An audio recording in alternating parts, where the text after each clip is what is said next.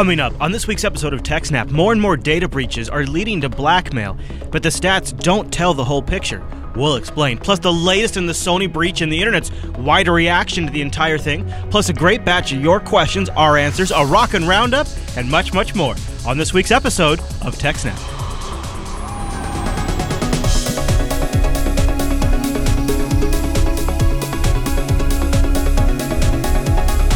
Hi, everyone, and welcome to TechSnap. This is episode 193 of Jupiter Broadcasting's weekly systems network and administration podcast. We stream this episode live on December 18th, 2014. This episode is brought to you by our three fine sponsors DigitalOcean, Ting, and IX Systems. I'll tell you more about those great sponsors as this here show goes on. Our live stream, that's powered by the incredible Scale Engine over at scaleengine.com. Go check it out. My name is Chris, and joining us every single week is our host, the admin, the tech, and the teacher, Mr. Allan Jude. Hey there, Alan. Hey, Chris, everybody. Hey, man. So uh, we're sitting here at the top of a double recording session because it is the holidays. And uh, did you bring a beverage? Are you good? I have three. I uh, so don't tell the wife. Hopefully she's not watching because I think she had to run to my kid's school. Uh, I I did a tactical strike. I came down to the studio because you know there's it takes about about an hour to get the studio ready to do a show. So I came down here about an hour ago, and I knew that I had a very limited time before we went on air. Now the Jimmy John's restaurant doesn't open until 10:30 a.m. So I placed the order online so that way I was hopefully early in the queue. They got here with the food and now I'm so I I set up the studio, the sandwiches came in, I slammed down a sandwich. I'm good to go for like two recording sessions. There you go. Unplug. Or that was an unpaid plug, but it worked out pretty well. Speaking of food, something else I might as well mention uh, before we get into the show because it is the holidays. This is Yeah. this is our pre-holiday show, I guess. So now is a good time to get the word out there. Uh, we set up a, uh community around open source recipes. You can go to openyourmouth.recipes with the S on there, and uh, make sure you get that. It's openyourmouth.recipes, and uh, it goes there, takes you to a GitHub page, and uh, there's some really great submissions. We kind of were like tongue in cheek about it. But then we realized this is actually a really cool way for developers in the JB community to, to find each other, uh, or people to maybe go out and uh, maybe learn a little bit about GitHub and Git and things like that, and maybe Markdown. So there's like Yes, there's like exactly. multiple reasons to check it out, but uh, there is like now we've got like whole categories over here. We've got appetizers, bacon, breakfast, cocktails, desserts, eggs, hot dishes, liquor, noodles, pastas, pizza, sandwiches, sauces, sides. Oh my gosh! Uh, and I liked uh, there was a there was a good one in the cocktail in here. Uh, Oh, yeah, here we go. A screwdriver. Here you go. So there's the whole thing, and of course you could make your modification to this, and you could submit a pull request. It's kind of neat. It's it was actually kind of a neat initiative. Uh, we're going to be doing some uh, some different things in, with the community throughout 2015, and this is sort of like the early way for people to sort of get connected. We also have a new site set up at uh, jbdev.community, which has a bunch of resources for people that might want to build apps around JB content. yes. We've got a lot of stuff we're working on behind the scenes Yep. for 2015. You want to plug the Dev Summit video? Yeah. Uh, I don't really know where you can get it other than the IRC at the moment because we're gonna, th- or unless Rikai was gonna, I think he was thinking about linking it at the, on the uh, jbdev uh, page. But we had last Monday on the fifteenth, we held our first developer summit. Alan was there, which was awesome, and uh, it was like a little over an hour. And I recorded the video. Right now, if you go into the JB Dev IRC or Jupiter Dev IRC, you can find it in there but I think it's also going to be linked up at the jbdev.community page. And it's already it was already released to patrons uh, earlier in the week. So there's a lot of cool stuff we have going on, and if you want to dig into some of it, that that uh, developer summit video would be a good place to start. So uh, Yes. yeah, Rikai says it'll be up on the uh, jbdev.community page in just a few minutes. So there we go. Perfect. All right, Alan. Well, we do have a lot to jump into today. We do. So uh, let's start by uh, thanking our first sponsor. We'll start there, and then we'll get into our first story, and that is DigitalOcean. Go over there right now to digitalocean.com and bring the promo code with you, SNAP December, so that way you can get a $10 credit. Now, DigitalOcean is a simple cloud hosting provider dedicated to offering the most intuitive and easy way for you to spin up your own cloud server that you get root access to. And DigitalOcean's going to their setup, their system, their interface, it, it- you can get started in less than a minute. That's what's really cool. Is as soon as you think, okay, I'm ready to go work on this, or I want to try this out, or let's just test this. It, it really is great to be able to get started in less than a minute. And at yeah. five, It's just you know when you're working on something, uh, removing all those barriers. To be like, oh, I need to set up a whole server to this. Like, no, no, yeah, one second, I get, I can try it out and see what. Yep. And More, more, more, more work tends to get done when you can just try it out right while you're thinking about it instead Yeah. of When you the can put it moment off, has it just keeps yeah. getting putting off. when the idea strikes you, you can go take, you can go get it done, and it's not a big barrier to entry. Uh, plus, it's only five dollars a month with, and that's going to get you 512 megabytes of RAM, a 20 gigabyte SSD, one CPU, and a terabyte of transfer for five dollars. And they've got data center locations in New York, San Francisco, Singapore, Amsterdam, and London. And one of the things that I've heard that folks are doing uh, is developing essentially their own little private network up in the DigitalOcean cloud because you could have multiple droplets that all communicate using private networking on the back end for things like authentication or maybe even like a FreeNAS or Open Media Vault. backups or yeah, whatever you want to do. database. Like there's a, lot of possibilities, and you can create snapshots of your systems and and redeploy them over and over again to save even more time. And they've got a lot of one-click applications too, a lot of really great stuff. Uh, and their community builds a lot of great apps around DigitalOcean. And that's because DigitalOcean is a straightforward API that you can either take advantage of or go check out their community section and look at a lot of the really cool apps that have been written. Alan, there's a there's an IRC bot that you can get to manage your DigitalOcean droplet if you're if you're crazy. Once you authenticate to it, yeah. Yeah. Uh, and uh, they also announced that after overwhelming demand, that they will be supporting FreeBSD in the first couple of months of next year. Yeah, man, isn't that something? Wow. So, uh, yeah, I know, right? Well, and uh, you know, uh, I think it's going to probably be a huge hit for them. So go check them out. They've got an amazing intuitive control panel powering it all, and also they're doubling down on their tutorials. In fact, they'll pay up to two hundred dollars if you got a great tutorial. and Their editing staff will work with you. We've got a link in the show notes for more information about that. So Snap December, give you a ten dollar credit. Try out the five dollar rig, two months for free. Be a great way to support the TechSnap program as we sail off into 2015. And a big thank you to DigitalOcean for sponsoring TechSnap. You guys are great. Lots and lots and lots of you have been checking them out and doing a whole bunch of cool stuff. Uh, In our best of episode, I might feature some of that stuff from the community. That's a good idea. Yeah. Okay, Alan. So I know we have a lot to cover today. Should we start with this uh, hospital blackmail situation? Yes. Uh, so this is a story by Network World. Uh, a group of hospitals in Illinois is currently being blackmailed with stolen patient data. Uh, so the Illinois hospital says someone attempted to uh, blackmail them uh, to stop the release of data about some of its patients. So the hospital chain uh, received an anonymous email asking for a substantial amount of money in order to prevent the release of the patient data. A sample of the data was included in that email as proof that they actually had had the stolen data. Uh huh. Okay. Uh, the hospital said it immediately notified law enforcement agencies uh, to try to get help. Uh, an investigation discovered the data retains to publics who visited the Clay County hospital chains uh, of clinics on or before February 2012. So it doesn't seem to have any newer data, only data leading up to February of 2012, although they didn't say how far back it goes. Um, a hospital representative declined to disclose how many people this involves, but said the data is limited to uh, patient name, address, social security number, and date of birth. No, if, it didn't have the social, if you didn't, if it didn't have the social security number, that wouldn't be so yeah, bad. Yeah. Um, It's enough now say- probably to do a little identity theft. Right. They Just say a uh, little no. uh, dabble dabble. right. uh, They say no uh, medical information was actually compromised in the breach. Oh, okay. Although, if they don't know exactly how it happened, how do they know that? Uh, in particular, said the hospital believes the data was uh, has not been released so far. Um, it didn't disclose how the data was obtained, but they, the hospital did say an audit by an outside expert concluded that the hospital's network had not been hacked. Uh, so Maybe that really raises party? the question of how it got out, right? Uh, the age of the data suggests that this compromise may involve backups or cold storage or something, right? If it's Mm. only uh, for patients going back a couple of years and before that. It could even be something as simple as like an old tape. You know, Right. I mean, those can proper. Those are often mismanaged. Somebody takes it off site. Right. Although with the email blackmail thing is a little, Yeah. uh, it, it's hard to say. Yeah. Very true. But you know, they, so they hired one expert who says they weren't hacked. That doesn't necessarily mean anything either, yeah. right? No. Uh, yeah. and it and it seems obvious that the data is kind of old, which is weird and kind of points you in a different direction, right? Uh, so it's not clear if the hospital stores all their older data themselves, or if they re- rely on some third-party provider that deals with their older files or whatever. Uh, and then maybe that was what was compromised. Maybe they don't uh, have some of the patient records online. Right. Uh, it's it's hard to say, but they obviously this is digitized data that uh, somebody got a hold of and is is trying to blackmail them with. Um, So we don't have much more on that story, but I thought it was interesting. Uh, yeah, did you see also the uh, article goes on to say that uh, according to uh, a recent report, so uh, by yeah, uh, Identity Theft Reporting Yeah. Center.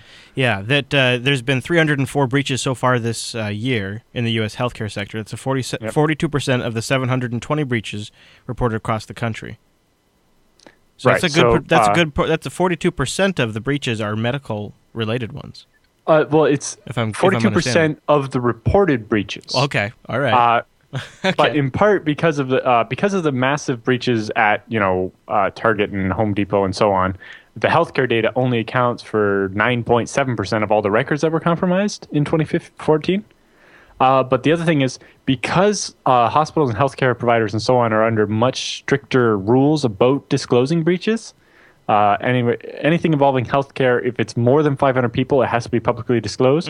If it's less than, um, the point of not disclosing it is that it could target, like you could easily match up the data to individual people that way, and that, you know, it it'd be it would do more damage to the people's privacy to report the breach when there's un, when it's only specific people that were targeted or whatever. Well, and going back to how they say they don't think uh, patient data was compromised, you know, um, when I was doing contracting, the majority of my clients were doctors' offices, and uh, a lot of times different applications had different databases by different vendors, and sometimes they were Microsoft SQL, and on the same Right. system there might be and some so really old it database. like this one is a billing database. Yeah. and that's why it has social security information for for Right. uh, yeah. collections So, so I, I mean, on, on my clients that I'm thinking of, you could have breached that system and maybe gotten a Microsoft SQL database, but there could have been com- a completely different database software on there.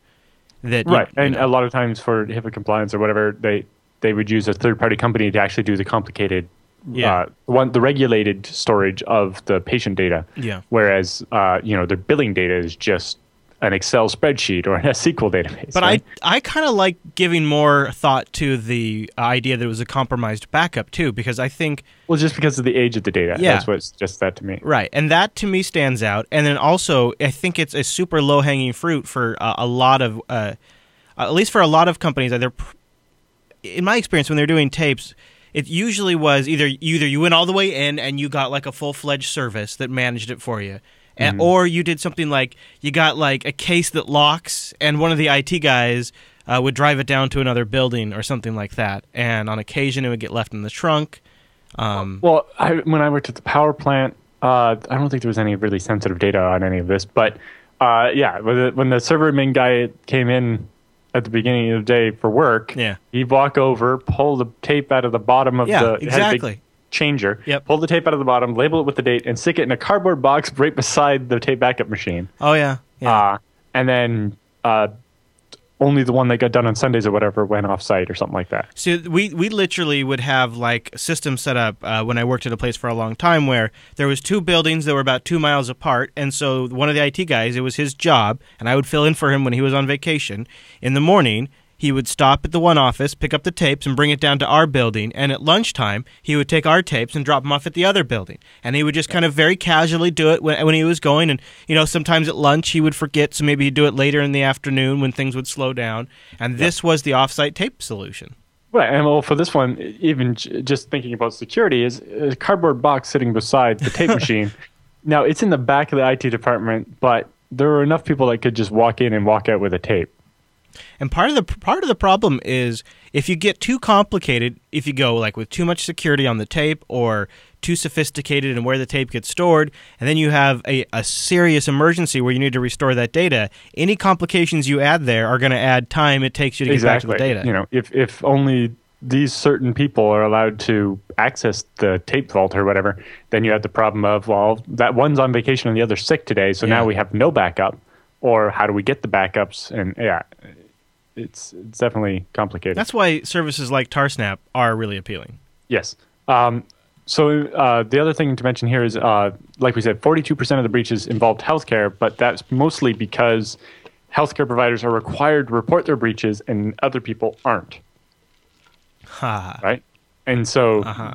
it's possibly that number seems artificially inflated, right? It's not that healthcare is necessarily more insecure than anything else, but they're required to report They every possible breach. by default. Uh, right. You know, so a stolen laptop that might have contained some data, even if they don't know what, exactly what data it might have contained or whatever, has to be reported. Whereas at a company, a lost laptop doesn't get reported, right? To, Yep. Publicly. Yep. Uh, and so, um, you know, you have to keep that in mind when you're looking at this number of 42% of the 720 breaches Yeah. that happen across the country.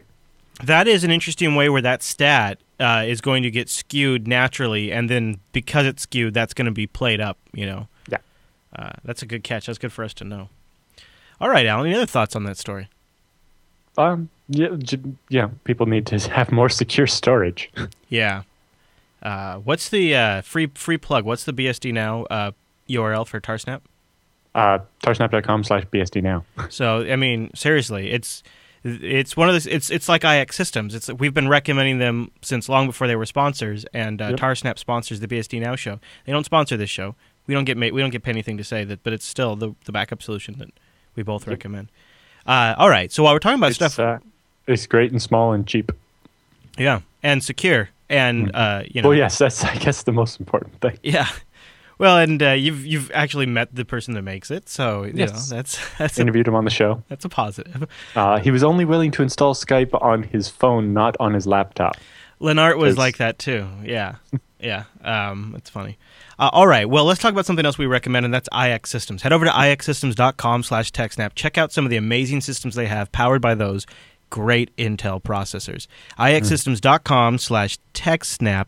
I've al- I'm always checking out what they've got going on. They have a post up on their blog about TrueNAS replacing EMC and NetApp. Yep. Millions of institutions all around the world need enterprise features like snapshots, replications, corruption protection, software RAID, and many more. TrueNAS is a great solution for So that. So they uh, they were running a, a series of webinars about that, and uh, in the new year they're planning a more extensive series that will cover a little more in depth, Oh. uh, less just you know oh here's ZFS it's cool kind of thing, and more how to actually uh, use it and so on, and how to take best advantage of it.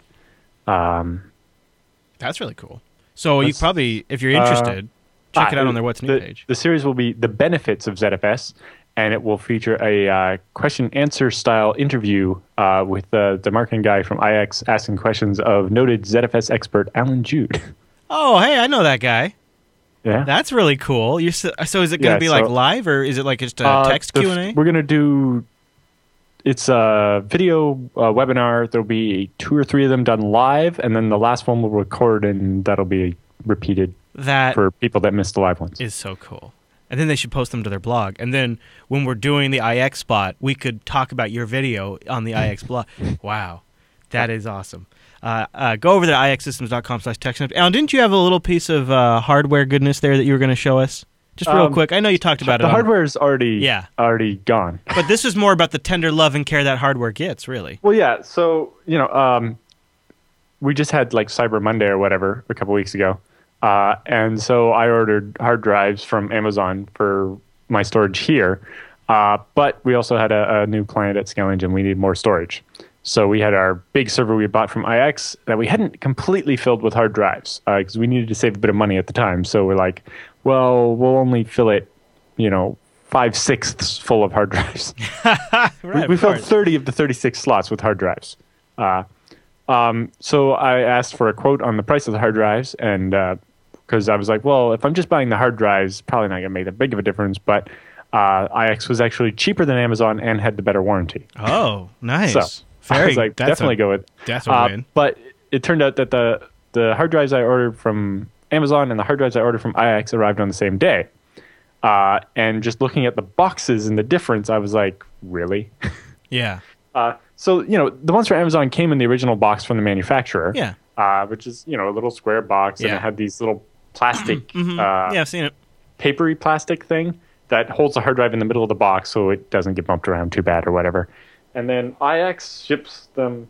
Uh, so the box is padded at the bottom with this like acoustic foam. Dude, right? you could put that up on the wall, help with the podcast. Exactly. and then uh, then the hard drives are slotted in these foam bricks. yeah, it looks like a giant like the size of a cinder block. yeah, it is. It's exactly like the size of a cinder block with toaster slots. it perfectly fits a hard drive. Like it's it's tight enough, but not too tight.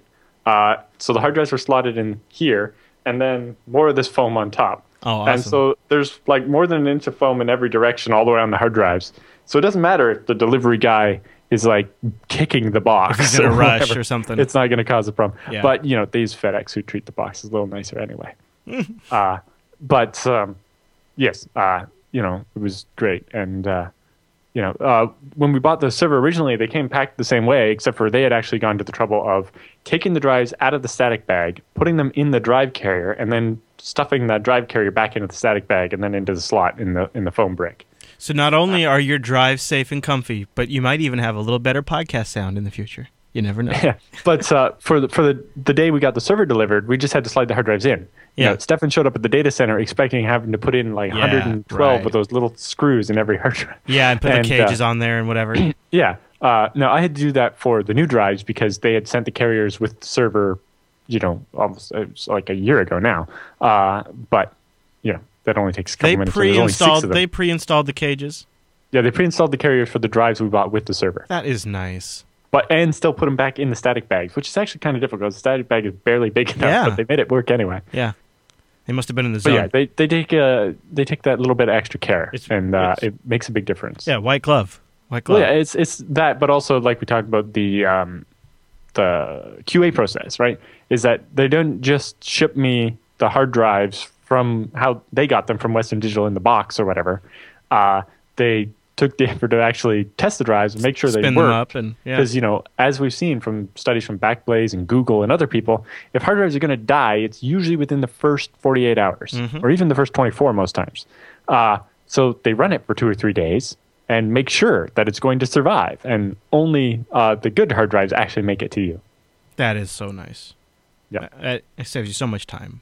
ixsystems.com slash TechSnap. And thanks to IX Systems. Hey, uh, so while we were talking, uh, Rikai got the uh, jbdev.community page updated with the Developer Summit video on there. So if you want to see what we're working on, it's up there right now towards the top. Plus, you can find links to all other kinds of goodies on there at uh, jbdev.community, where we have that Summit video that Alan and I were talking about at the top of the show. Okay, Alan, so uh, Sony. Sony, Sony, Sony. Where do you want to start with the Sony coverage this week? Uh, it's kind of all over the place. Uh, but I guess the headline really is that they have apparently canceled the release of the movie uh, that started the whole controversy. Yeah, the interview. Yes. So the movie, the interview about the assassination of the leader of North Korea. Yeah. Uh, and that was apparently what people were all, uh, the hackers used as their motivation or whatever. Uh, so apparently a couple of uh, big cinemas said they weren't going to air it because Yeah. the hackers had made some threat alluding to 9-11 or something. Uh, and it's like, yes, because somebody can perform a terrorist attack at 18,000 separate locations at once Right. that makes sense. Uh, but it definitely seems like Sony is trying to play the victim and and kind of play it up at this point. Uh, some of their quotes are a little ridiculous, um, and uh, but anyway, so yeah, they uh, canceled the release of the video, and they say uh, we are deeply saddened by this brazen effort to suppress the distribution of a movie, and in process uh, do damage to our company, our employees, and the American public. Oh. Yes, the American public is damaged because they didn't pay to see your cheesy movie. Yeah, I feel a little damaged. Yeah. Uh, and then the the most hypocritical quote there. Uh, we stand by our filmmakers and their right to free expression and are extremely disappointed by this outcome. So, yeah, we're all for free speech and, and freedom of expression, but we're going to cancel the movie anyway because, yeah, freedom. Do you suppose it's possible there was political pressure on them to cancel it then? Um, I, you know, uh, obviously, uh, I can see the idea that them uh, either them deciding to or kind of being directed to play it up in order to pass more cyber surveillance type laws and so on. Uh, but I, I think they did it uh, basically so that they look like they were more harmed than they were. Well, there's definitely an aspect of that, but I was almost thinking too, like, uh, uh, it, they they already look pretty bad in this whole thing, and so if if they don't pull it, then there could be a certain percentage of people who decide not to go to the theater, and then that's so. Then if the theaters all report bad sales, that's on Sony. Like it, Sony would be the yes, bad guy. but almost it seems like they now uh, obviously they can't market it this way to capitalize on it and you know this movie has got more attention than it ever was going to i would never would have heard No, that this I know. movie was going to exist big time. and it seems like they actually kind of threw away money they could have made from all the people that only went to see it because of this yeah. or whatever Well, Um, you know, and the actors canceled their tours. They don't. They weren't really. They didn't really say why, but they're like. I think part of it was is They say part of it was for safety. I think is kind of implied, but I think our Yeah, also part is like we've gotten so much. I know they've gotten so much free marketing out of this whole thing. They don't need to go around. Um, in particular, a number of people, including Bruce Schneier, uh, kind of insinuated that they think that the hackers may have found something especially damaging to Sony, and Sony is is capitulating in an effort to avoid that actually being disclosed. Uh, so Bruce Schneier uh, gave an interview to Vice.com, uh, and he said uh, it's really a phenomenally awesome hack. They completely owned this company. And he said, uh, "This is like Snowden, only for Sony." Uh, you know, he said the release uh, from this hack could keep going on for months as we get more and more of this data coming out and getting to look at it. Um, and uh, there's some really interesting stuff I'll talk about later in the story. Um, Schneier also says uh, that it seems to suggest that the hackers will soon leak something that will look very, very bad for the company. Uh, earlier this week, Sony sent a letter to news outlets uh, uh, reporting on the leak, saying that they could face prosecution uh, for downloading the stolen information and uh, for disseminating and so on. And, uh, Schneier says that that letter was a signal that the worst is still to come. Right? You know, Sony is only going after the news places, trying to get them to stop downloading the data and looking at it because they know there's something in there that, if it got out, would be really bad. Right? You know, it's not the gossip that they're worried about. I'm sure. Uh, and so uh, Gawker.com has a copy of the letter that uh, I think it was Hollywood Reporter got because Gawker hadn't got one yet, but they posted about it, and and then at the bottom they had to change the message that well, we've got a copy of this letter now too. Um, but Schneier says uh, the fact that they sent that letter uh, tells me there is still stuff uh, to be found that Sony is terrified of. There's some really bad stuff in there, stuff they did, stuff they said, stuff that's illegal. Someone from Sony is going to jail for this and they think that's why uh, Sony's capitulating in this case. to try to preemptively save face. Uh, well, more to try to mollify the hackers and get them not to release that bit of data. Mm, okay. Now, the chance of that not happening seems fairly low to me. Yeah. you know, uh, they definitely seem to uh, be very much in favor of antagonizing Sony. Uh, but you know, if it plays it up for a while, it'll be interesting to see. What could be in there by this point though that wouldn't have been discovered? Well, uh, they claim to have gotten how many terabytes of data, and they released. A couple Oh, and I guess not all of it's been released yet. Right. Okay. Yeah. Okay. Only Yeah. fractions of them. And uh, on on like Twitter and Pastebins and so on, they've been claiming there would be a big uh, Christmas surprise or something. So it'll be interesting to see what happens. Yeah. Uh, but about the specific stuff, uh, you know, the claim about terrorist attacks and physical violence and so on. Mm-hmm. Um, they talked about uh, the threatening letters to the family. There's no proof those came from the actual people that did the hack and not just people that took the leaked information and did that. And about the terrorist attack and so on, uh, like Schneier says, it's just some people acting like 12 year olds and, you know, trying to scare people and laughing at them, right? It's, you know, anyway, you really have to consider uh, capabilities and so on when you're looking at these threats. Right. I agree. Uh, in particular, at Vice.com, they have another article that's saying the reaction to the Sony hack is beyond the realm of stupid. Uh, you know, this is not terrorism. You know, they're trying to call it terrorism or cyber terrorism Cyber or whatever. Yeah. yeah. It's like, well, there was no violence, so how is it terrorism? It's like they stole the script for the new James Bond yeah. that, that nobody died. um, and you know, I can you could kind of stretch the definition of terrorism because they're trying to scare Sony into doing something, but in this case, it's really more blackmail than terrorism. And so, I, I really don't like the idea of classifying this as terrorism or cyber terrorism or anything like that. And you know, apparently the White House is coming out and going to actually blame this on North Korea. Yeah. And it's like, based on what evidence? Oh, you're not going to tell us? Right. right, yeah. They uh, getting all kinds of ridiculous. they had a there was an article in the New York Times last night about it, and uh, they, they just two anonymous officials familiar with the matter were, were sourced. Um, and yeah. so and uh, if they're anonymous, how do we know they're actually familiar with anything? well, and here's here's like at the end of the day, or they're familiar with the government's want to promote the idea of a cyber war against North Korea? you, you know what they're going to do, right? Is eventually they'll just release this movie. It'll probably be later in 2015. So Sony will. This will be. So you you mentioned like how Schneier, I think it was, that said Sony's kind of playing a victim here. Uh, this is going to be in that victim column. So we've had all of this horrible things happen to us. Plus, we couldn't release our movie on Christmas Day. This is yet another cost of the uh, cyber attack and Yep. it will. And it, in the New York Times article where they say that it is North Korea, they also in that same article say this is the most devastating cyber attack ever to take place on U.S. soil. So you, there's a lot being played right. here. So this, Devastating in that Sony lost some money. right, and it was embarrassed real bad about you know saying Yeah. things about people. yeah, Uh, like making employee- racist jokes well- about President Obama. and the employees, you know, info that got out does. That's the worst part. But uh, yes, and that's unfortunate Oh, for those and also- people. but if And- you- but, but- that's that's Sony's fault for storing it in a spreadsheet. And if you buy into the, that they stole movies and put them on pirated sites too, which is another cost, right? So it's another. A- As if the movie wasn't going to be pirated if I it wasn't for that. I know. I know. Uh, but you can see how all of this is going to get added up as the cost of this cyber. And now we will have this as look at the cost of, of a cyber So, attack. so you could say this is most costly attack, but devastating is the wrong That's what word. the New York Times called Nobody died. Yes, but they're obviously have a mission, as it seems. Yeah. You know, or they have a certain bent they would like to put on the story. Yeah. Uh, and and unfortunately, it is Sony again. I know it's Sony Entertainment, and it's a different Mm-hmm. area of Sony, but once again, it really looks like a lot of really bad, bad, bad, bad practices that Yes. really bit them at the end of the day. Uh, so to get into that part of it a little bit, um, you know, we, we heard about you know the the day after the hack was announced or whatever that Sony shut everything down and Yeah. people were Couldn't forced even to use like their use phones. pen and paper Yeah. to to, but part of that might have been a little less out of their or a little less in their control than we thought. Uh, in particular, the malware that was used apparently includes a wiper, which was erasing the machines after they were done. Uh, so they went and stole the data, but then also destroyed it. Yikes. So possible Sony actually lost some of their data if they didn't have good enough backups.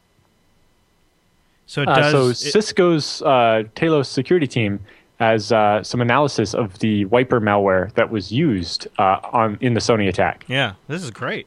Uh, so they have an article here uh, where they, you know, tearing it down and following the TCP stream uh, back to Yeah, some stuff. this is really neat. Uh, yeah, so they got quite a good analysis of it. And uh, then at the end, of course, being Cisco, they're like, well, this is our different appliances that would detect this attack. Right. Blah, yeah. blah, blah, blah. If you had had a Cisco firewall in place, if you had a Cisco AMP, then but, and then uh, uh, the funny one is that um, there is a separate story on Threatpost about a bug in the AMP and and bad things happening there. oh but anyway, really?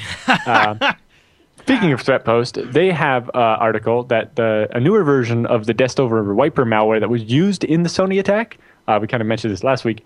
Uh, the newer version is signed with the certificate stolen in the Sony hack. Aha. So the malware got better by hacking Sony. yep.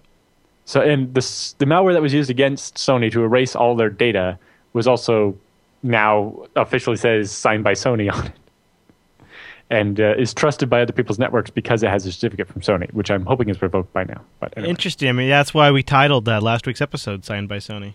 yes. Uh, and then Threatpost has their Digital Underground podcast. Uh, they have an interview there about the Sony breach. So uh, that's about 27 minutes Oh. of uh, good detail on what happened there. I hadn't had a chance to listen to it yet, but it looked quite good. Um, the other interesting thing is the amount we've been learning about what the MPAA has been up to uh, through this Sony breach. Uh, the Verge has a bunch of documents here, uh, which you know this is the stuff that uh, Sony is trying to get the news article uh, news companies not to post. yeah, I maybe think. so. Right here. Yeah. Uh, in particular, when you get down to the bottom, when you look at the actual PDF, it says privileged and confidential attorney client communications, attorney work product, subject to the common interest agreement, which is something all the members of the MPAA signed to allow them to talk about their secret stuff. Great. Uh, subject, Common interest agreement. yeah. Uh, subject: Whether ISPs claim to be the information service provider for purposes of common carrier regulation, uh, rendering the ISP ineligible for the DMCA safe harbor. Right. If Uh, you're an information service, then you can't. Then your common carrier doesn't apply to you. But then you then the DMCA does apply to you. Right. Is what they're Well, saying it's, no, it's they're saying that the DMCA safe harbor provision that says because I'm a I'm a hosting provider. An information um, service. Is what they well, say here. Uh, right, you're Yeah. confusing the two things. Okay. What they're saying is because you are an information service uh, for the purposes of the common carrier, it means that you don't get the protection of the DMCA safe harbor provision Right. that says if you're just a hosting provider and some other user put the content there, it's not your fault because you didn't put it there. Right. Okay. uh, as long as we send you a takedown notice and you take it down, we can't sue you. but they're saying, uh, yeah, if you're Comcast uh, and you're an information service provider for the purposes of the common carrier thing, you don't get that protection anymore. Uh, you know, you can't just say, oh, it's the user's fault, and we'll stop them from doing that and whatever. This is clever because it's using existing laws. Then, Well, it's it's using the the the changes we're trying to get to save net neutrality to stop the MPA from being such douches, uh, to actually um, the MPA trying to use it against us and so on. But in particular, uh, the proposal here is to force the ISPs. Uh, recursive resolvers, the DNS servers at your ISP at Comcast, uh, to block the pirate sites. so just work right with the ISPs. Say, hey, Well, to force the ISPs to block it without the ISPs even wanting to, and so on, right? oh, uh, they're basically trying to make it impossible to look up the domain, the Pirate Bay, uh, from inside the U.S. by forcing every ISP to block it. Uh, and then they they Similar talk to, about we've seen similar things happening in the in the UK, but using you know court stuff. they talk about what some of the common uh, arguments will be and what the responses to those common arguments will be. They've already they've already kind of identified what some of the common responses will be, and uh, the and the wiggle and the wigglese that they'll use to uh, to address them. Yes, uh, the- the most aggressive uh, position that we take is that uh, if an ISP is fundam- uh, providing fundamentally to its users, uh, or sorry, functionality to its users that does not fall within the scope of Section 512KIA of, uh, then the ISP is not a service provider under the provision at all uh, because they are uh, offering to the end users uh, not transmission, but rather transmission bundled with DNS caching and other information Right. services such as Usenet access, email, or web browsing. Well, email and web browsing aren't services that an ISP provides, they're just transmitting you to the other end. So maybe the DNS and caching is a service they provide, but people can just use Google DNS or something, Right. and then it's not. You know, your ISP is just providing the pipe.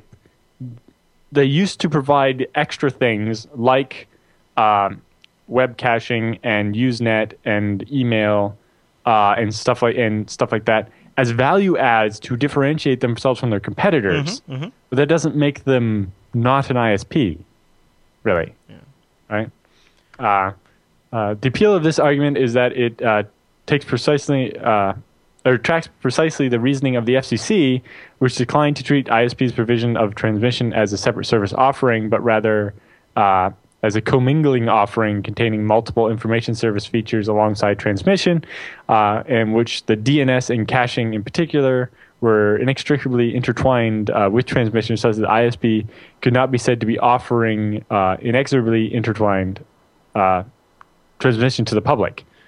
Uh, so they cite a lawsuit, or this is a uh, proving the reasonableness of FCC's holding that DNS and caching are necessarily invoked during use of the uh, internet service. Now, th- that court case seems to have the problem that they're again assuming that your I- if your ISP doesn't provide you DNS, then you couldn't have the internet. You can get DNS somewhere else, or you can run your own recursive resolver. Mm-hmm. Now, most people aren't, you know, Windows doesn't have one by default, but that doesn't mean that the, yeah, it's, anyway. Uh, there are this and many other plans, including, uh, like we talked about last week, the uh, stuff with uh, Google going back and forth. Google Right. did all this stuff, bend over backwards for the MPAA, and they're like, yeah, Google's not hard enough. Mm-hmm. Mm-hmm. Yeah, so maybe this is just just a, a, a lot of this kind of stuff that comes out to light. Uh, But just uh, right- it'll be interesting to see what else comes out of this. yeah. Uh, you know, I feel a little guilty for like kind of voyeurism of wondering what's going on there, but Well, when they're talking about messing with DNS and stuff like that, Well, yeah, uh, I, but I just mean in general from the uh, from Sony and yeah, yeah, yeah, and it's definitely like there's some aspects of it that have gotten a little out of control, and I think part of it's because of the news cycle during the holidays. There's not a lot of Yep. big stories, so they've gotten like a lot of the news outlets have gotten well, all in. and uh, in particular, I think part of it is that the tech press does a better job with this type of uh, story because they actually know how to read these files and stuff. right. Right, your regular news reporters, you know, they get 40 gigabytes of data and they're like, I don't know what to do. Yeah, uh, very true. Uh, all right, Allan. Well, uh, let's take a. I'll take a just a break right here, and I'll tell you about something I know to do. Let's go over to Ting. TechSnap.ting.com. TechSnap.ting.com will take twenty five dollars off your first device, or give you twenty five dollars if you have Ting compatible device in your pocket. They have a BYOD page you can check to see if your device is compatible. 2015 is going to be an awesome year for Ting. So right now, they're offering up to $150 per line that you have to get canceled. You take that, you combine that with our $25 credit, and you're going to have your Ting service covered for quite a while. Now, here's what's great about Ting. There's no contract, no early termination fee, and you only pay for your usage. It's $6 for the line. I've got three lines right now. And then you just, whatever you use, minutes wise, messages wise, and data wise, that's what you pay. The dashboard makes it really easy. Uh, the average Ting bill works out to be $26 a month. $26. Uh, that's amazing. Uh, and if you think about it, for smartphones, that's a really good deal. Plus, Ting has no hold customer service. So if you ever get stuck, you ever have any troubles, you can call them at 1 855 Ting FTW. But you'll probably be able to get most of that with their dashboard. But like I said, so not only does Ting have that early termination relief program that's really great, but they're also rolling out GSM support in early 2015. This is uh, this is going to be really big because you'll be able to take advantage of both CDMA and GSM all within your Ting account. Manage it from your Ting dashboard, and it's just pay for what you use type service. I think it's going to be really neat. And they've got the coverage map up. You can go check it out. And they got some blog posts about it. Uh, you know, and that's cool. But Ting crazy. Ting crazy. Uh, they're also rolling out very early stages right now fiber optic internet service. Well, this is uh, Ting's parent company, Tucows, but yeah, Yeah. they're looking at uh, rolling out a fiber optic internet service to compete with Comcast in Virginia. I think it is the first target market. Uh, in particular, they Yep. said when they did their research, everybody who's launched gigabit fiber service to people's houses has had uh, more demand for the product than than they ever expected, and so they're like, well, that seems like it's obviously something people want.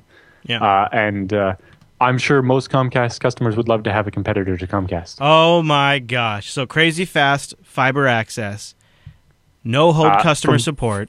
Yeah, fr- from the company that does things Yeah. properly and has, It's it's uh, has known has been doing the internet longer than Comcast and knows more about how it actually works. kind of a neat initiative and it could bring some honest to goodness competition you can find out more at ting.com slash internet if you want to read more about it but start by going to techsnap.ting.com that way the techsnap show gets credit for your visit but you also get that $25 discount and then you can get started with something great they have a lot of really fantastic devices go check them out everything from really great value feature phones to the latest and greatest android phones or just a sim card for that nexus 6 that you buy from the google play store techsnap.ting.com.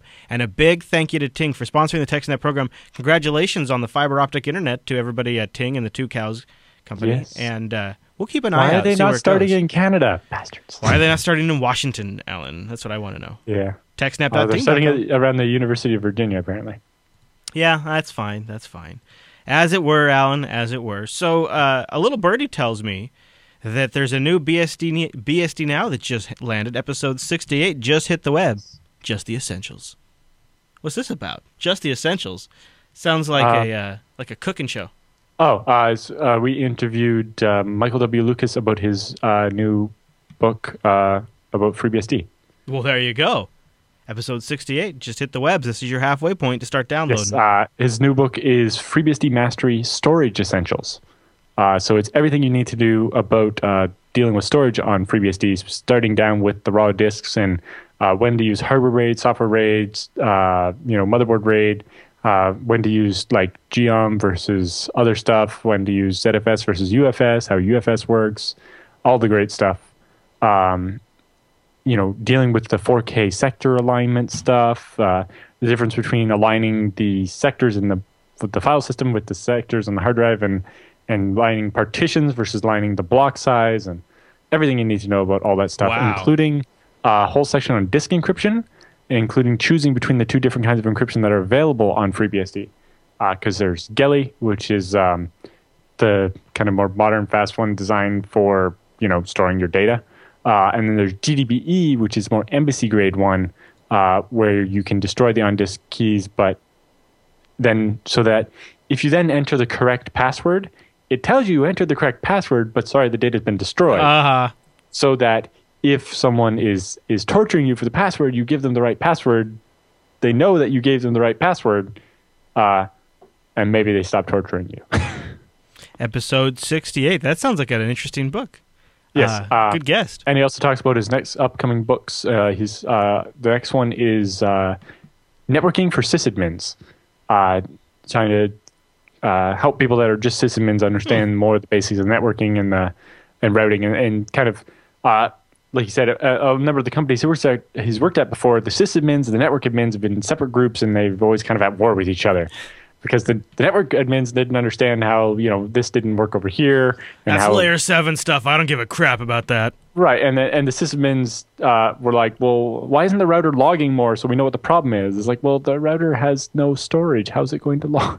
And, and you know, If you never set uh, up that that damn net netlog server for us, and maybe we get some of this over there. We did a syslog server a year ago. I could. I've had this conversation yeah, yeah, a year exactly, for, for and years. Uh, and and so the book is is uh, is trying to bridge the gap a little bit and help sysadmins understand the networking side of it better. Okay, uh, that's so I'm cool. definitely interested in that. But he hasn't started that yet, or, he, or he has. Uh, he's expecting to have that one out fairly soon, I think. uh, so he's written it and it's being reviewed Okay. right now for technical. That's a good one. stuff. And then, uh, uh, in particular, the network one covers uh, BSD, Linux, and Windows. that's Uh, ambitious. and so the tech review part is going to take a little longer because you had to get his usual BSD experts aren't going to be able to review the whole thing. Uh, but yeah, basically the first draft's done, and it's just going to take some editing and stuff, and then that'll be out as well. Very cool. Uh, well, I'm sure you'll let us know. All right, Allan. Well, I think that means the news is all done. So, with the news done, that must mean it's time for the TechSnap feedback.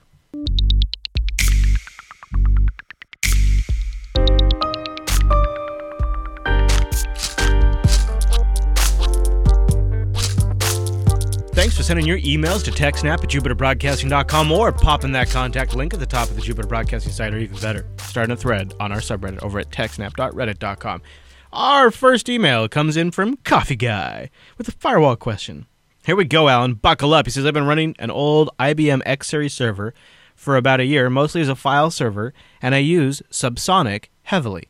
I'm running Crunchbang because I'm comfortable with Debian and I like having a lot GUI, even if I hardly ever use it. It has two NICs, and I've decided it's time to make it into a hardened firewall. pfSense seems like an obvious choice, but I'd like to retain its current functionality. Uh, probably the Subsonic server. I only have 2 gigs of RAM, so I'd like to keep it light.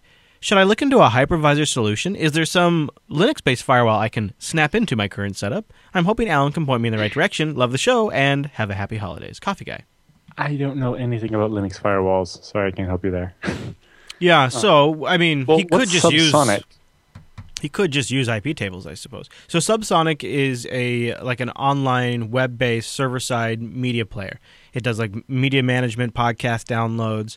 Uh, it's got a web interface to it, and then you can also connect a bunch of different apps and stuff to it. It's pretty nice. I, I have so one at my the house. Subsonic streaming media server can be installed on FreeBSD. So you could install FreeBSD rather than pfSense on the machine, install your Subsonic on that, uh, and then also do the firewall with PF or IPFW. You gotta wonder too if you could just put Subsonic on pfSense using the plugin system. Subsonic's pretty Um, popular. I don't know that much about the pfSense plugin system. yeah, I don't either. Uh, I- Um, it's mostly really designed for for stuff related to the firewall, not uh, the FreeNAS one is actually diverged now so that they they you know have support for things like this. But um, yeah, I don't know about the what? firewall. Uh, Um, I- hypervisor, Yeah. yes, no. With that little RAM, you're basically because with a hypervisor, you kind of allocate the RAM to the virtual machine, and then the host doesn't have it. You know, you don't have much to spare. You can do it, but you're going to be even tighter on resources. I sure would prefer having like a dedicated pfSense rig. Like you know, they have these small little like uh, boxes you could use. Um, there's Yeah. other options there too. Right. Yes. Uh, if you get a small machine like a, a PC engines or whatever, uh, or one of the tiny atoms or whatever, and using that, uh, uh, or moving the streaming media server to a NAS or whatever. But uh, in general, you could replace Crunchbang with FreeBSD and then use the firewall and uh, keep running Subsonic. Um, or uh, you could look at a hypervisor, Yeah. um, and then you could run, you know, And you can also, Uh, if he's really, if you know, if you uh, if you put the Xen hypervisor uh, on top of that Linux there, then you could run a pfSense and a VM Mhm. uh, on top of that. Be a little Because the pfSense doesn't need much RAM. no, it Uh, doesn't.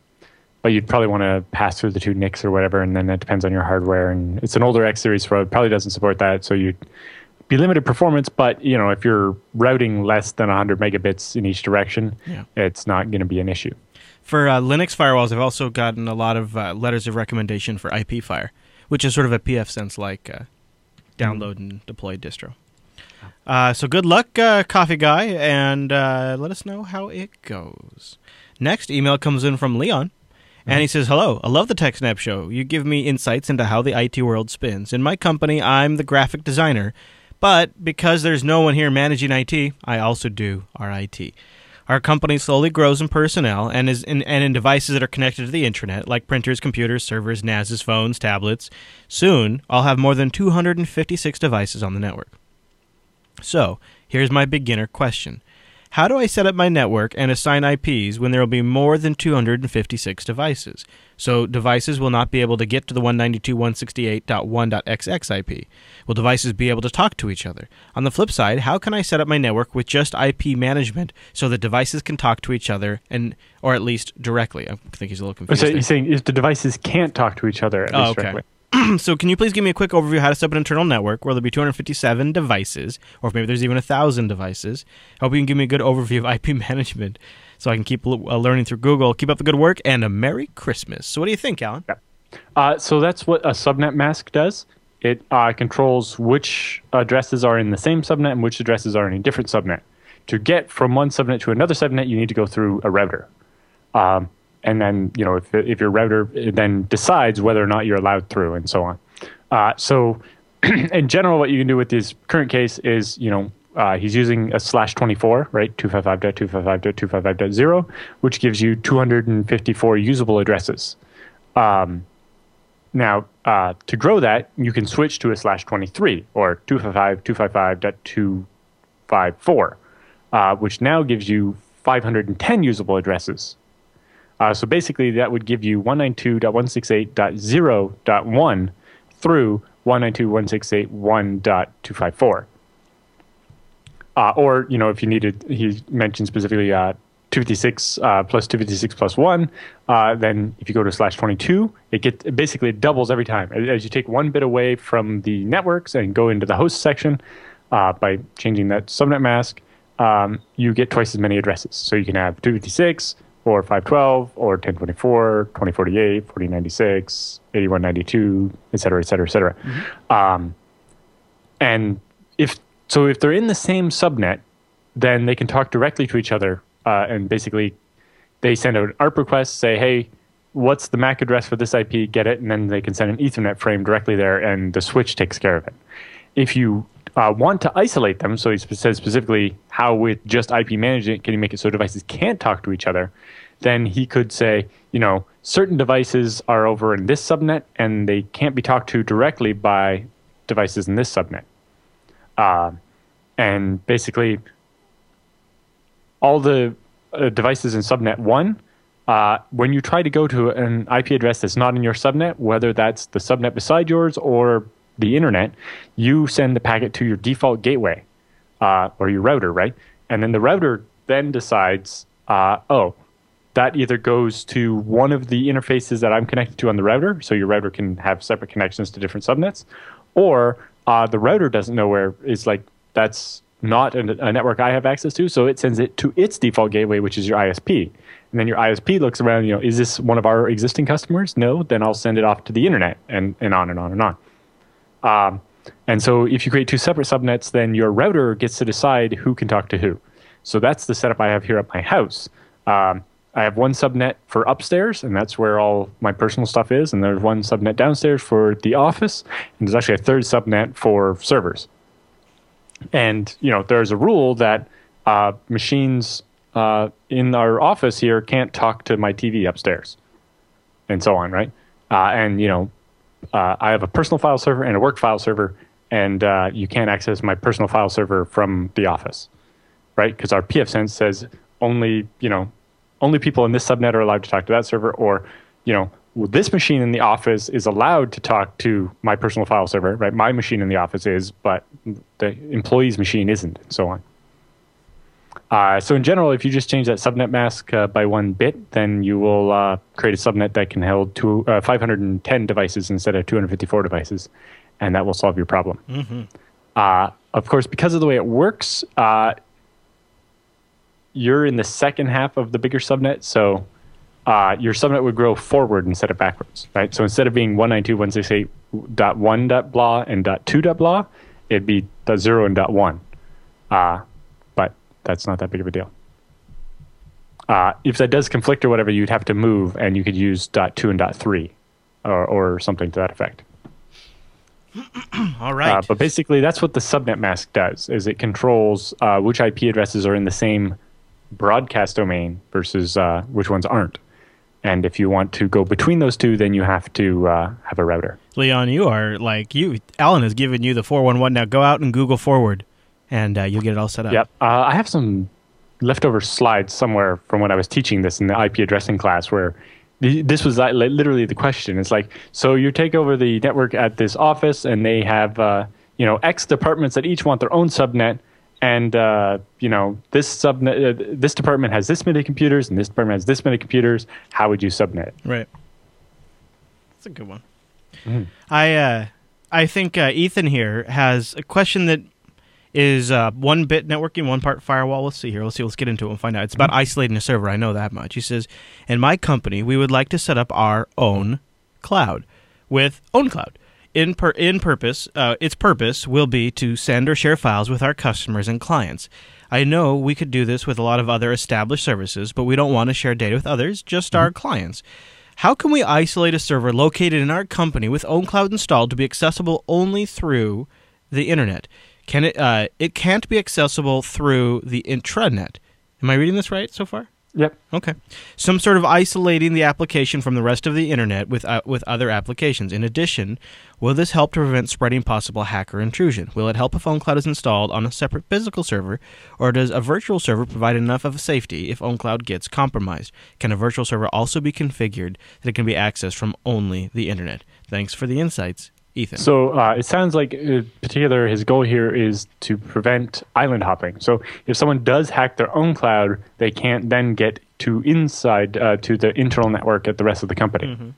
Uh, so can be done with a virtual server, probably better with a physical one, but either way. Uh, and basically, this comes down to yeah, the firewall and the IP address you assign the server. Uh, you basically have to give it an address in what's normally in a network topology called a DMZ or demilitarized zone. It's basically mean this is a part of the network we don't trust, right? It's it's just the part with our public internet IP addresses, right? So I'm assuming their company has more than one public IP address, and one of those would be assigned to this own cloud server, and it would only have access to the router to go out uh, to the internet, and they'd have to create a rule on the router to make sure that that machine can't connect to the internal network. yeah. Uh, the complicated part will be, by the sounds of it, they actually do want people uh, inside the company sitting at their desk to be able to upload files to it. Uh, so that'll be a little trickier, but that's basically a, a, a stateful firewall rule saying that inside the intranet is allowed to connect to the cloud server and upload a file, but the cloud server is not allowed to connect, initiate a connection into the internal network. Yeah. Uh, so yeah, it's basically just uh, obviously you could put it in its own VLAN or whatever, uh, but generally you would put it in the, uh, the VLAN that's what's called the DMZ and is only has access to uh, the internet and not the internal network at all. Uh, I have a similar setup here. You know, there's a couple the internet facing interface on all the servers is in DMZ, VLAN 300 on my network, and they can only access the router that goes out to the in. Now, some of them have a second network card, uh, like physical separate network card, that's on an internal network that goes between those servers. But again, that one is isolated uh, and can't reach the uh, the office LAN either. It's again a separate VLAN. Uh, I think we have a theme for our for some of our episodes uh, this week. Folks that are uh, finding themselves in the role of managing an IT infrastructure that's beginning to grow a little bit beyond their current grasp. But Benjamin writes in. Uh, he says, due to cutting costs at my organization and uh, employees getting laid off. One of them who was laid off was our only IT guy. Now everybody's doing his or her job at to their best ability, including me. I started to read some IT news, and I've also started to listen to your show. In the news, I read that Google prefer HTTPS over at HTTP. We have several websites. What kind of certificates do I need to buy? Is it extended validation certification or a domain validation SSL certification or an SSL certification? We can buy just one for all of our domains, or we have to buy each one for each domain? What encryption type and key exchange do we have to choose when purchasing the certificate? I don't know if you've already talked about certificates in your past shows. I just started to listen not too long ago. I don't know about your answer policy if this type of question gets answered on the show, but I hope you'll answer mine. Thanks, Benjamin. Yes. Okay, so um, uh, there's SSL certificates, which basically prove the identity of a site.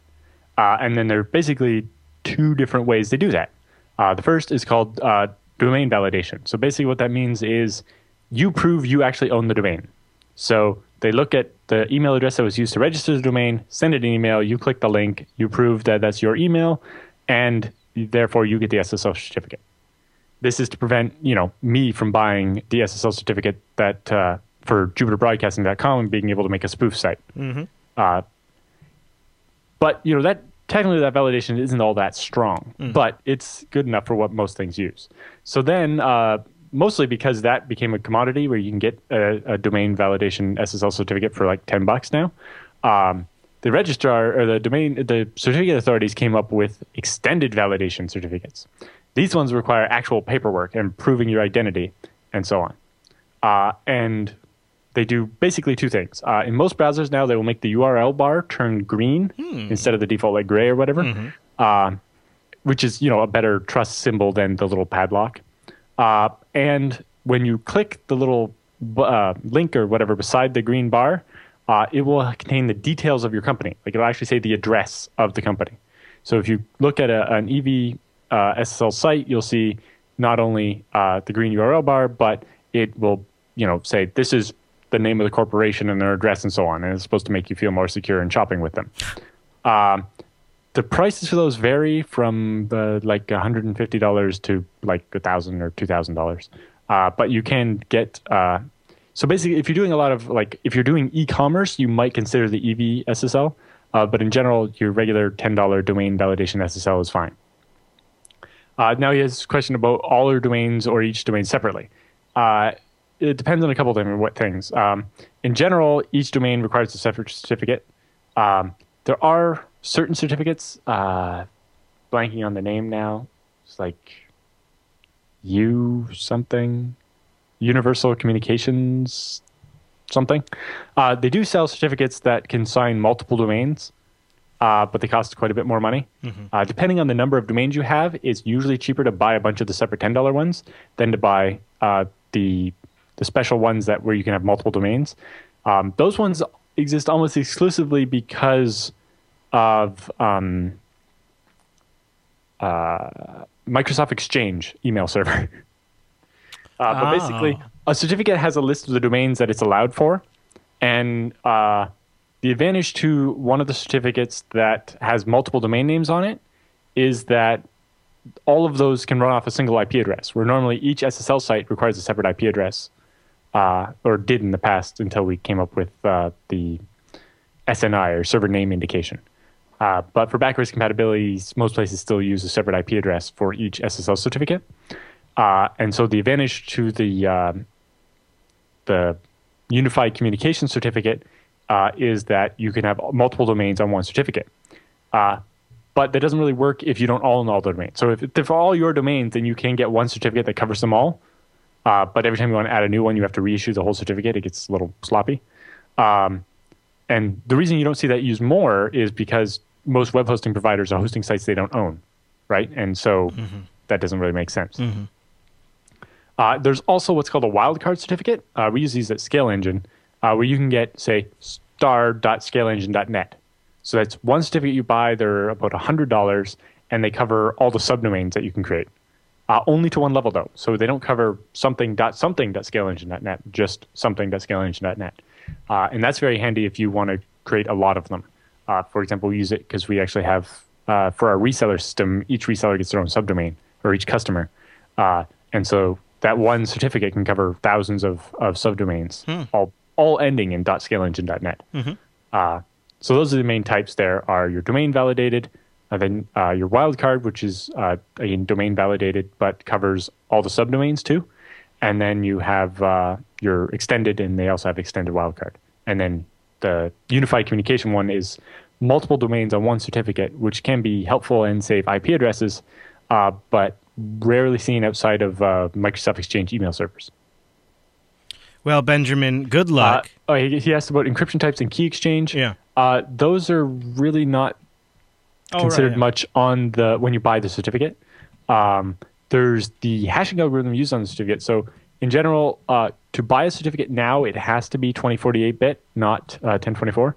So you want that, and then uh, most certificate authorities are pushing now for um, the SHA 256 instead of the old SHA 1. Uh, but that doesn't work with Windows XP, so that's up to you to decide uh, which one you want to buy. I, I don't think most places have switched yet because the old ones aren't being retired in, because Windows XP is still around. I hope. Uh, and I then hope, for the uh, actual encryption and stuff, that's a setting that you do um, in the web server after you have the certificate. Uh, I saw there was a a website with the list of them that that somebody made a clever short URL of the the Did we talk how to set it? it up for your. Uh, no, I saw this like Okay. two or three days ago. Although Oh, okay. um, Mozilla has a list uh, which you can use. I'll drop a link in the show notes. So Mozilla has a list of uh, what order they recommend you put them in, uh, which you can take with a grain of salt. We uh, went through that on BSD now as well. Um, All right. Benjamin, email us back in and let us know how it goes too. Yeah, 'Cause I'm just, but it's, it was like how cipher dot list or something like that. But it was one of the new top level domains, and somebody did something very clever. I can't remember what it was, so obviously not clever. Task the chat room to it, and then uh, if yeah, we're- it was like cipher list or cipher All right, something. chat room. That's your job. Uh, and uh, Benjamin, you know, I it it makes me, and also uh, really a lot of our emailers this week, you know, I I I feel for them when they get stuck in these positions and they're trying to figure it out. I'm glad TechSnap can be of use to you.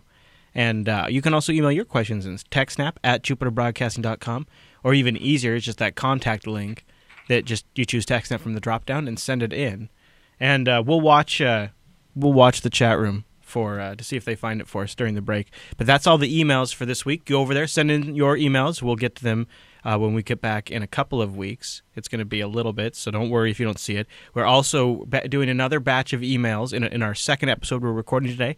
So if your email didn't get answered today, but you did send it in, there's a good chance it's going to get email or answered in our next episode. So keep an eye out for that. But with the emails all done, that means it's time for the TechSnap Roundup.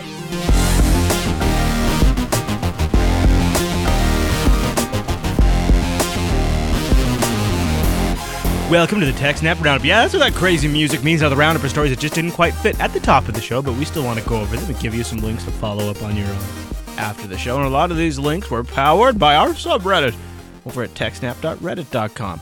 Like this first one, somebody remembered that I begrudgingly am still a Viber user.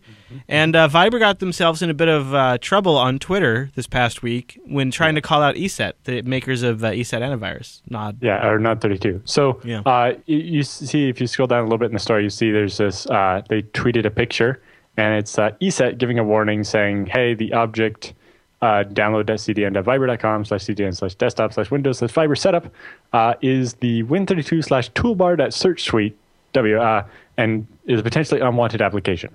Uh, in particular, it, uh, every time when you install it, it uh, starts doing stuff without asking you and so on. Um, and uh, so you have the option to either disconnect it or allow it to continue installing. So Viber tweets an image of that warning box with in big red letters. I'm guessing done with MS Paint. Uh, hashtag ESET sucks. Yeah. And then tweeted, "We suggest you uninstall ESET and get a better antivirus. Buggy software keeps reporting a threat in Viber. Hashtag ESET sucks." Uh, and uh, ESET responded, uh, as you say in the uh, show notes there, with an uppercut. They say at ESET, uh, sorry, Viber, but privacy of our customers comes first. Uh, Viber does silent downloads and sends statistics without asking. Uh, hashtag ESET doesn't suck. Oh. And then they post a code snippet from Viber showing them uh, connecting to service.viber.com and posting to the install underscore statistics at PHP and returning a bunch of information about your machine uh, without asking you to do that. And also to start uh, actually, the, the helper class is actually called helper colon, colon, HTTP download uh, in silent. Yeah. Uh, so it's pretty hard to claim that it's not silently downloading stuff. Now, Viber says, look, we're just pinging after a suc successful installation with a little stats so we know where people are installing at. Uh, and, they, Yeah, and they say they say that notice when Firefox wants to do that, it asks you if you would like to do that yeah, first. yeah, that is the Uh, difference. it's it's very it's not very nice to assume that uh, that people want other people to know they're installing Viber and so on, right? Yep, yep. It's uh, you you can't have an implicit opt-in for something like that. I agree. Oh, Viber. Uh, Why you gotta call 'em out like we that? stand by our original comments and request that ESET stop blocking Viber unnecessarily. Uh, well, if you uh, weren't such an ass about it in your tweet, maybe they would have been more willing to uh, work with you. Yeah, yeah. It's, you did kind of, they did kind of like take the first strike. Uh, Like, literally, we suggest you uninstall ESET and get a better virus. Yeah, uh, and then hashtag Buggy ESET software- So they're trying to say it's buggy. It's, it's, it's no, your software is spyware. Sorry. yeah. Uh, all right, Allan. Next story in the roundup: Yahoo plans to disclose all new bugs it finds in 90 days. Within 90 days. Yeah. Uh, so basically, they're uh, modifying their procedures a little bit. So normally, with responsible disclosure, you would wait until the other place has patched it and is uh, ready for the news to come out. Uh, but Yahoo put a, a hard limit on that on 90 days, so that uh, you know if it's not fixed within then, they're like, well, um, the chance of, of this being exploited by somebody else and people not knowing about it is greater uh, is a greater risk than um, uh, what than people finding out about it before the patch. Mm, makes sense. basically. Yo, Yahoo. Uh, all right. Uh, there's a lot of different outlets reporting this one. Uh, it's, supposedly, it's Russian malware that's uh, it- that's already hit over 100,000 WordPress sites that use a uh, a plugin. I'm forgetting the name of the plugin now at the time that we're doing this, but it started rolling out over this last Saturday and Sunday, and it started happening very, very fast. Google's already blocked 11,000 domains to try to curb the damage, uh, and researchers are warning that it'll be. com- Ah, it's a slideshow plugin called Slider Revolution. yeah, that's what it was. Thank you. Uh, Yeah. Slider Revolution has uh, issued an update that fixes the problem, uh, but Yeah, there you go. oh, uh, gaming site Dolphy.net uh, was one of the first infected sites to fix the problem by removing the code and going behind a firewall. Uh, I didn't know that uh, they hit that because that's actually a site I frequent. Hmm. Well, there you go. So that was happening uh, over the weekend. Mm-hmm. Uh, all right, Allan. Uh, the hunt Uh, for Red I- October. Yes. Uh, also, there's been one that's been going around. Uh, I guess it's not in a roundup, but uh, just a quick mention. There's one uh, uh, torrent locker that's uh, been encrypting people's files and and holding them for ransom again. Yeah. Uh, but apparently has something to do with torrents. Anyway, uh, yes. So the team behind the Red October Advanced Persistent Threat Attack is Uh-huh. back with a new one called Cloud Atlas. Uh, and uh, Threat Post has a write up about that. That's catchy. I like the names here. Well, it's based off movies again. I'm not Yeah, sure what the. yeah. Uh, I like that. That's a good way to go. Uh, so yeah, we'll keep an eye out for that. Mm-hmm. All right. Uh, this next story had me face palming earlier this week. Verizon's new encrypted calling app that does end-to-end encryption, kind of not so end-to-end. What's going on here? Right. Uh, so the company that makes it, called Cellcrypt, uh, says, um or you know, when asked about the fact that this end-to-end encryption that's supposed to mean nobody can uh, listen in on your call uh, happens to include a government access option. Uh, and the vice president of Cellcrypt disputes the idea that building uh, technology to allow wiretapping is a security risk. So it's a secure encrypted call, but we have a way to break in and decrypt the call. Yeah, look, uh, that's not gonna fly for Chris. I'm sorry about that. Uh, they say, quote, it's only creating a weakness for government agencies. Uh, he says, uh, just because a government access option exists doesn't mean other companies can access it. It also means that it doesn't mean that they can't. Like, not having a back door means that people shouldn't be able to access it. Having a back door means that certain people can access it Yeah. and other people have the potential to Right. be able to access it. Yep. And over time, more people will figure out how to get to that back door. Exactly. And uh, what's the point of end-to-end encryption if there's a hole in it on purpose? And you know, also if the point is to keep the government out, why is then is doubly doomed? Well, you know, uh, I agree. Maybe they're taking a page from uh, Canadian telcos who envision a surveillance ready network. according Uh, to government documents, Yes. right? Oh, well, in particular, that they're ready to offer it. Oh, Uh, so the government uh, has passed legislation that uh, isn't as strong as it was originally going to be, but basically the telcos are like, "Oh, we're ready to provide you with all this extra surveillance stuff, just so you won't legislate to force us to do something even worse." Um, but in particular, it's a little sly because you know only the really big telcos can set up this really big thing to provide surveillance for the government whenever they want, kind of thing, where the reason why the telcos are all of a sudden so eager to do this is it basically blocks all small competitors from trying to, to keep up, right. right? Because right. if you're a smaller competitor or someone trying to break into the market, you can't afford to build this giant surveillance network on top of your infrastructure, Yeah. right? Or to purposely build all your infrastructure with holes in it. Whereas, you know, if you have huge piles of money and you can charge your customers uh, to install the surveillance, it's easy. And so the telcos are eager to see this rules adopted because it means that there will be no new entrants to, to charge them or to compete with them. How do you feel about it? Um, not very happy. Yeah. Well, not much you can do, Uh, I suppose. Well, my internet doesn't actually run through that. I'm not. I I I, I'm, I don't go like through any of the major Al. telcos. Like uh, my internet actually goes directly to Toronto, where it then gets on an American ISP. That wasn't what I was Well, expecting. where it gets on an international backbone that I trust more than any other big telco in the world. So you you kind of caught me by surprise with that answer. yeah.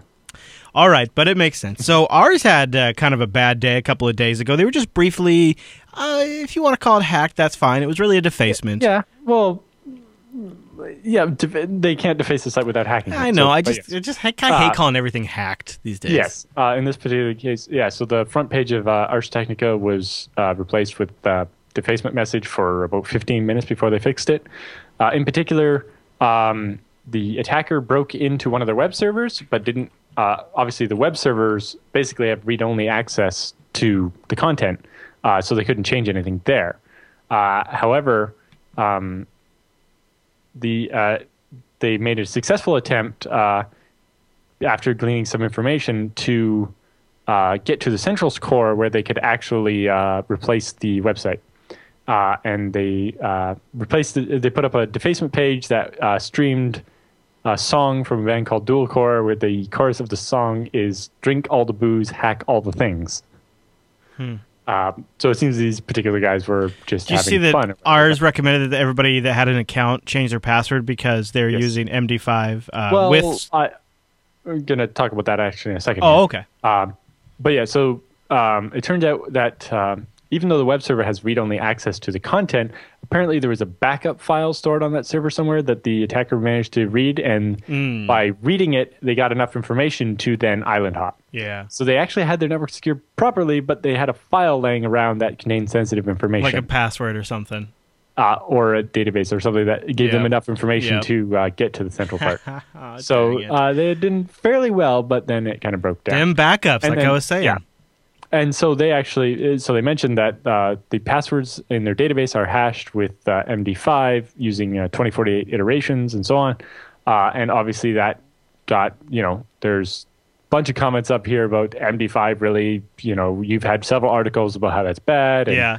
You know, uh, 2048 iterations not enough, blah, blah, blah. Lots of people complaining about it. Uh, and then they actually have uh, proper security expert actually posted and said, well, in particular, uh, and uh, Ars also clarified, uh, their comment system, which is the thing people would be signed up for, is actually powered by PHPBB. Uh, in particular, it uses a library called PHP or PHPass, right? PHP password, uh, which is written by the guys that did OpenWall, which is a firewall, and they're they host like the the mailing list for security vulnerabilities between the operating systems, the, Right. the distro security lists and Yeah. stuff. They're really known for security and stuff. In particular, um, the reason why that library uses PHP or uh, sorry uses MD5 is because on older versions of PHP, uh, of course, this library was written in like 2006 or something. It's kind of old, but uh, MD5 is the only one that was guaranteed to be available on every machine. Uh, SHA-1 was pretty new back in 2006, or wasn't as widely adopted, and even SHA-512 was really not popular yet. Um, and so unlike SHA or unlike MD5 Crypt, which does 100 rounds with weird mixing, this one's a little more basic, but it's doing 2048 rounds, which is quite a bit and helps. Plus, it is doing a proper salt, uh, so it's not that bad. Uh, to put it in perspective, if you look at something like uh, oclHashcat, which is a hash cracking software for using video cards, if you use a single AMD R9 290X, which is a beefy video card for cracking, uh, normally if you're cracking just the MD5 hash with no salt, uh, you can do 12.2 uh, billion hashes per second. Uh, if you're hacking against PHPass, because it's doing the 2048 rounds, then you're limited to 3 million hashes per second. So that's already, you know, 4,000 times slower. Uh, but once you add the 1 million unique salts from uh, the, uh, oh, um, the sample data they're using here is the uh, Forbes uh, when they got hacked, Mm, mhm. uh, if you remember a while back, and they had about a million user accounts leak. Uh, as we saw, you know, with the LinkedIn one, in a couple of months, they had hacked almost every password that was uh, used on LinkedIn, except for people that had like LastPass style Yeah, passwords. Um, with the Forbes one, even I think as a year later now, they've only cracked 16% of the passwords because they're hashed so strongly that it takes a lot more effort, right? Mm. Uh, so in the example of the Forbes data, because there's 1,070,000 unique salts, right? Because each password uses a different random salt. Uh, that means that they have to try every password against each hash separately, right? You can't just, uh, if, if everything was just MD5, you try each password once and you're done. Uh, but because each password, each hash has a unique salt, it means you have to try every password that you want to try against every hash separately. So that means the effective hashing rate against that list of a million users is 2.8 hashes per second, uh, which is way too slow, right? That's, you could you could try that many hashes by typing passwords, right? Uh, and so it's having the desired effect. Now, if you have 100 cards, then you're 280 hashes per second. That's still too slow. Uh, so it's not that bad. You know, obviously it could be better, but in particular, uh, as long as you have a reasonable password, this is going to provide uh, better protection than we've seen most other places having, which is just raw MD5 or raw SHA-5, uh, 256 or whatever. You know, because they were using a proper library, uh, it's That makes me feel better. you know, hopefully they would switch to something better like SHA 512 crypt. But in this case, it's they didn't. Uh, importantly, they didn't write their own hashing algorithm or something. They used a standard uh, proven one, and that's why it's not so bad. All right, Allan. A small bank in Kansas creates the bank account of the future, future, future, future. Uh, except for it has nothing to do with bank account per se. Uh, so in particular, uh, the most common way right now to do electronic transfers of money is the ACH, right? The automatic clearinghouse. Uh, the problem with that is those are done in batch once a day. Yeah, because that's how banks worked in the 70s. and, Oh, and still for- do. Yeah. Uh, so basically, if I want to send funds, I file a thing that night, it gets cleared, and then the next day, maybe it shows up at the bank, and then you know a couple days later, the money's finally where it needs to be, and that's obviously slow and cumbersome and horrible. Right. So this bank has basically uh, built a new anti-fraud system uh, so that that amount of time isn't required as much anymore. Uh, and in particular, they're just going to tie it to the clearing network they used for ATMs. Right? When you put your card in an ATM and take money out, it disappears from your account immediately, not two days later like an ACH. Right. Uh, so they're like, well, we could use that network uh, to do large transfers uh, for businesses and stuff and have it done instantly. It's like, why hasn't anyone thought of this before? Yeah. Really. Seriously. Um, in Canada, we actually have a service. Uh, it used to be called CertaPay. Now it's called Interac or whatever. Um, and where you could do this for emailing money to people. Uh, so Oh. you could do up to $1,000, kind that's of like nice. a PayPal like transfer between people. Uh, you know, I used to use it to pay my friend for computer parts when he had a computer store. Uh, and basically, it was a federated system. So it was supported by every bank in Canada because it's based on the ATM network, right? So you log into your bank's website and say, I want to do a transfer, put in the person's email address, come up with a secret question and answer, amount of money you send. Um, it used to be instant. Then they introduced a half hour delay for their fraud system. Uh, but then half hour later, they get an email, click a link, log into their bank's website, pick their account, put in the secret answer, and they get the money instantly. Hmm. Uh, but uh, in general, I would say that I'm surprised this hasn't been done before. Yeah, no kidding. Uh, now, it might need some changes. You know, normally your uh, ATM transactions are limited to like, depending on your account, but like seven hundred dollars or thousand dollars or something. Uh, you know, to prevent if your ATM get, card gets stolen or whatever. but um, it definitely seems like having instant stuff happening would be great. Uh, I'd love to see this uh, reach something like Stripe, which I use for credit card processing, because you know. yeah, no kidding. Now they delay seven days and then send it, but even after they send it, it takes a couple of days to show up. Uh, the funny one currently is uh, we've been using um, uh, the Vancouver Currency and Bullion Exchange, uh, or Bullion and Currency Exchange, whatever, uh, to uh, sell our U.S. dollars to get Canadian dollars Ah. after do the credit card billing. Yeah. And the money for the deposit of the Canadian dollars shows up a day before the withdrawal of the U.S. dollars because of the ACH system. That's Because it takes longer to process U.S. ones because something. you know what, Allan? That's a little cattywampus. That's a little cattywampus. What- well, because yes, because then it makes my bank account look like I have a lot more money for a day. Mm-hmm. Because I've gotten the deposit of the the Canadian dollars, uh, which are currently selling for Canadian dollars worth less. So the U.S. dollars sell for more than one Canadian dollar, uh, and the U.S. dollars haven't disappeared yet. Ride the float. Uh, we were just talking about PHP BB, uh, and I guess they've had a little bit of downtime this week. Or what? What's been going on over there? Uh, they found an intrusion on their servers and pulled everything offline in an abundance of caution. Ooh, so they've just posted a third update um, today. Yeah. And uh, so uh, looking back, they say on uh, Sunday, December 14th, several of the web servers powered in PHPBB.com were compromised. Upon discovering the ongoing attack, we immediately took our network offline and performed a thorough investigation, which is continuing. At this time, we'd like to ask everyone to follow basic security protocol. If you were using your PHPBB.com or area51.phpbb.com password for anything else on the internet, you should change to unique passwords. Uh, your personal PHPBB forums are not affected by the compromise. Uh, the compromise wasn't done through PHPB. Uh, um, so they said they're rebuilding their servers from the ground up uh, to verify the integrity of all their data, and the process likely takes several days.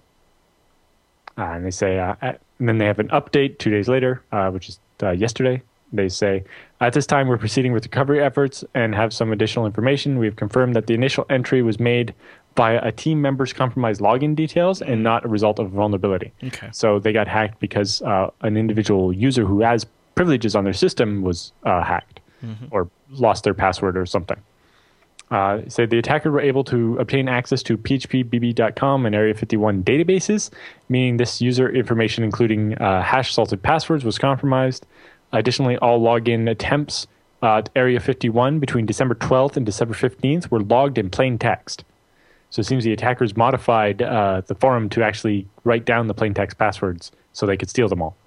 So if you logged into Area 51 between the 12th and the 15th, uh, they got your password and anything you did in plain text. Uh, while the hashing algorithm utilized in PHPB will make it difficult to obtain these passwords, again, that's the PHPASS uh, that we just talked about for Ars Technica. Yep. Um, uh, you should not take any chances if you're using your phpbb.com or Area 51 passwords anywhere else. You should change them, and obviously you'll reset them on PHPBB's side uh, when they come back up.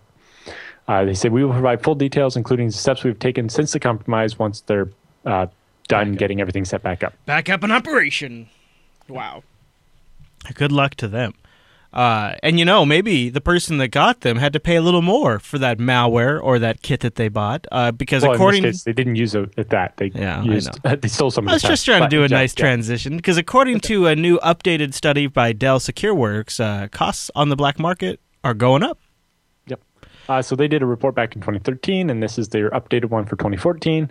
Uh, and they're talking about the cost of various things. Uh, Not crazy with- prices though, not crazy. Right. Uh, well, even with the like glut of credit cards we've seen from Target and Home Depot and PF Chang's and so on, um, the average price of a Fulls, which is a credit card including name, address, phone number, email address, date of birth, so you get the identity and the credit card.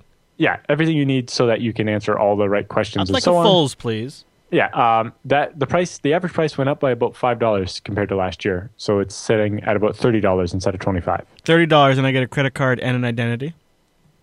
Well, you don't really get the. It's not the same as buying an identity, but you get all the information so Right, that you can yeah. pretend to be the person to make uh, the purchase. Yeah, exactly. um, they said while the price of individual credit card numbers remains about flat or dropped a little bit, the price of the fulls, the more detail, uh, is actually up a little bit, um, and actually targeting people in the UK, Australia, Canada, and the EU, the price is as high as forty-five dollars per record. Nice. Because there's so many American ones, I think is part of the thing. Oh. Uh, also, uh, premium Mastercard and Visa cards uh, that work well worldwide, like the special, you know, black, platinum, gold ones or whatever, or ones that are not likely to run into uh, being frozen because they were suddenly used in a, a foreign country. Right. Yep. You know, uh, these again targeted are mostly the ones held by people that travel a lot. Um, with full track one and track two data, so an actual skim of the card, uh, those ones are selling for thirty-five dollars or more, so slightly more than the regular cards. They also uh, said that uh, the price is not deflated. In particular, non-U.S. cards uh, are worth quite a bit, uh, including uh, Brazil and some other places. They said, well, f- online fraud uh, remains a constant. The inclusion of identity kits uh, that can be used for in-person scams, including loan applications, check fraud, and more, uh, has actually gone up. Uh, a a full sca- uh, a full identity, including a scan of a working social security card uh, with the name and address and everything, can get as much as two hundred and fifty dollars, and counterfeit non-U.S. passports can fetch as much as five hundred dollars. Uh, and you can also get valid utility bills for hundred dollars Okay. because those are typically something that required to prove your address when applying for, oh yeah.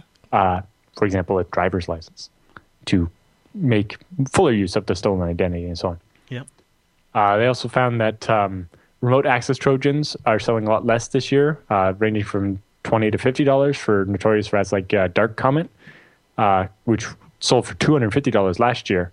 Uh, there are also a number of free rats flooding the market, and that's deflating prices, obviously. Ah shoot. Uh, they also say for exploit, uh, sorry, exploit kits, the nuclear and sweet orange uh, kits are fetching the best prices, as much of uh, four hundred fifty dollars a week or uh, eighteen hundred dollars a month. I gotta get in on this, Allan. Yeah, um, apparently pretty strong DRM on these exploit kits, where they uh, can charge you per week or per month for them. And the article has the link to the full uh, PDF, Yeah, which has all kinds of goodies. This is like a high quality. This Dell SecureWorks company. uh, These guys really got some money behind this production here. yep. This is nice. Uh, yeah, and the, that and Dell KACE make heavy use of FreeBSD as well. Oh, look at them. All right, Allan, I believe that brings us to the end of this week's TechSNAP, doesn't it? Yep. Well, how about that? So uh, go over to Jupiter Broadcasting and click on episode 193 to get notes for everything we talked about. Also, RSS feeds to get the show weekly. Download links, obviously. And the calendar will have all of our live times if you'd like to join us at a live show. We typically are live Thursdays at 1 p.m. Pacific, which is. Uh, 4 p.m. Eastern, 2100 UTC. Yeah, we won't be live next week because it's Christmas. But uh, That's, or the week after that because it's New Year's. Yeah, yeah, like the show really, but we will have shows for you still. So don't worry. If and if you're subscribed to the RSS, you'll just get them automatically. Automatically. So boomsies. Also, uh, click that contact link and send your feedback into the TechSNAP program because we needs it. And last but not least, if there's something you didn't hear us cover but you would like us to cover, or you want to engage with the community and maybe ask your public and get ask your question in public and get lots of feedback, techsnap.reddit.com. All right, everybody. Thank you so much for tuning in this week's episode of TechSnap. See you right back here next week.